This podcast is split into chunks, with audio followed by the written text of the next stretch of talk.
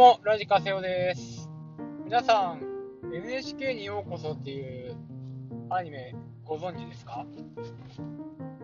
いやー、ちょっと最近、また僕の中で NHK にようこそフィーバーが来てしまって、こう、僕学生の時に一時期、ちょっと結構引きこもってた時期があったんです。学生って言っても、大学の時なんで、不登校って言われではないんで、まあ、休学して、休学はしたものの、どうしようかなって考えながら、ずっと家に引きこもってた時に、の大学の後輩が、先輩多分このアニメ好きっすよって言っておすすめしてくれたのが NHK にようこそだったんですけど最初は僕のこの状況が似てるから見た方がいいっていう話かなと思ったんですけど一応 NHK はあの放送局の NHK ではなくてこのアニメの中では日本引きこもり協会っていうの協会作ってるんですよね。で、まあ、そのなんか組織じゃないけど、主人公は引きこもってます。その引きこもってる原因は世の中の陰謀論自分が引きこもるにはその世の中のいろんな陰謀で僕は引きこもってんだって言ってまあ単に引きこもってるんですけどその状態を脱出させてあげるよって現れたヒロイン。ヒロインがめちゃくちゃ可愛い。ですでまあその引きこもりまあいわゆる引きこもりであったり、オタクであったりっていう要素の中に、可愛い女の子が出てきて、主人公を引きこもりから救ってあげようっていう話の内容なんですけど、ざっくりと言ったらですね。で、まあ、小説にもなって、小説ですごい人気があったらしくて、僕、ちょっとまだその辺、小説の状態では読んでないので、ちょっと何度も言えないんですけど、僕のその僕目線だけでの感想を述べさせてもらうとあの曲曲が好きです。すごい挿入歌全体的に好きなんで僕の後輩が勧めた理由ってきっとあのアニメの作りが好きですよって言いたかったんだと思います。で当時僕すごい渋谷系たるものにハマっていた時期があって、まあ、今でも聞いたら懐かしいなって思ったりもするんですけど、まあ、フリッパーズギター聞いたり、えー、コーネリアス聞いたりとか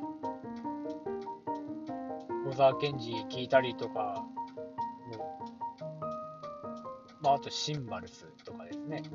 そういういわゆる渋谷系の音楽すごいハマってた時期があってでラウンドテーブルっていう方の曲があるんですけどその主題歌の曲がすごい渋谷系の感じの曲なんですよ。でまあ主題歌っていう主題歌もあるんですけど、その曲の入れ方というか、そのまあ、ちょっと見てもらったらわかるんですけど、曲と話がちょっとずつリンクしていくような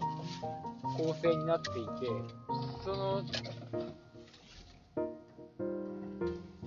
まあ、伏線までは言ったらあれなんですけど、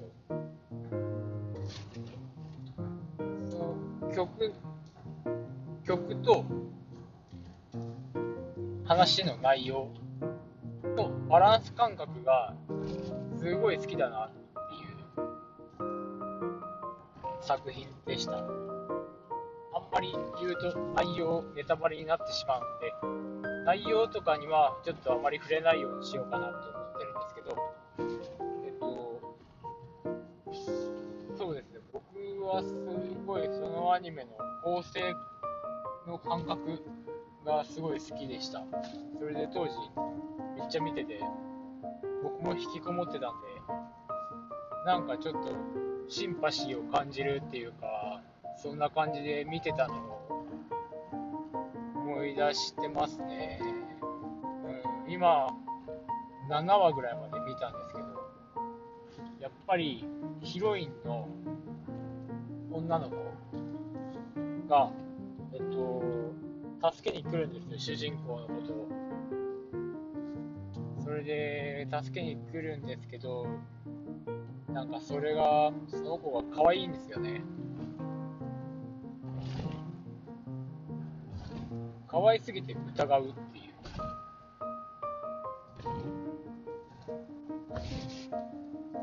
向こうから近づいてきたらね、普通は、通の男子でしたら、ホイホイ行ってしまうようなもんなんですけど、やっぱさすがその辺は引きこもりなんで、主人公その、まあいやいやってなるんですよ。疑いの目で見ちゃうっていうか。その感じも、まあ、お決まりのパターンですよね。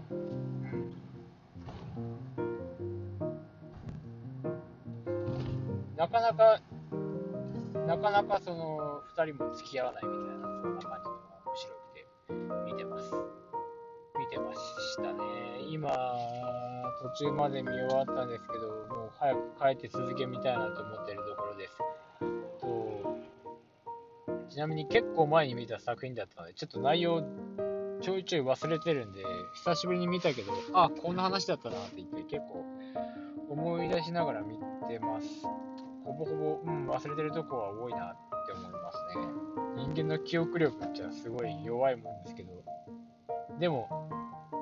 記憶力は弱いんですけど、見てたら、その時にあった懐かしさだったりとか、その時の自分の置かれてた状況とかっていうのを思い出すなっていうのは、その人自身の独特の記憶にはなってくるんで、やっぱそういうのをちょっと感じながらね、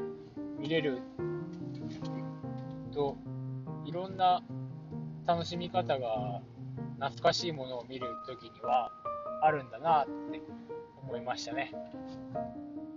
と、そんな感じで、特に面白いことを言わずに終わろうと思います。さよなら。Thank you.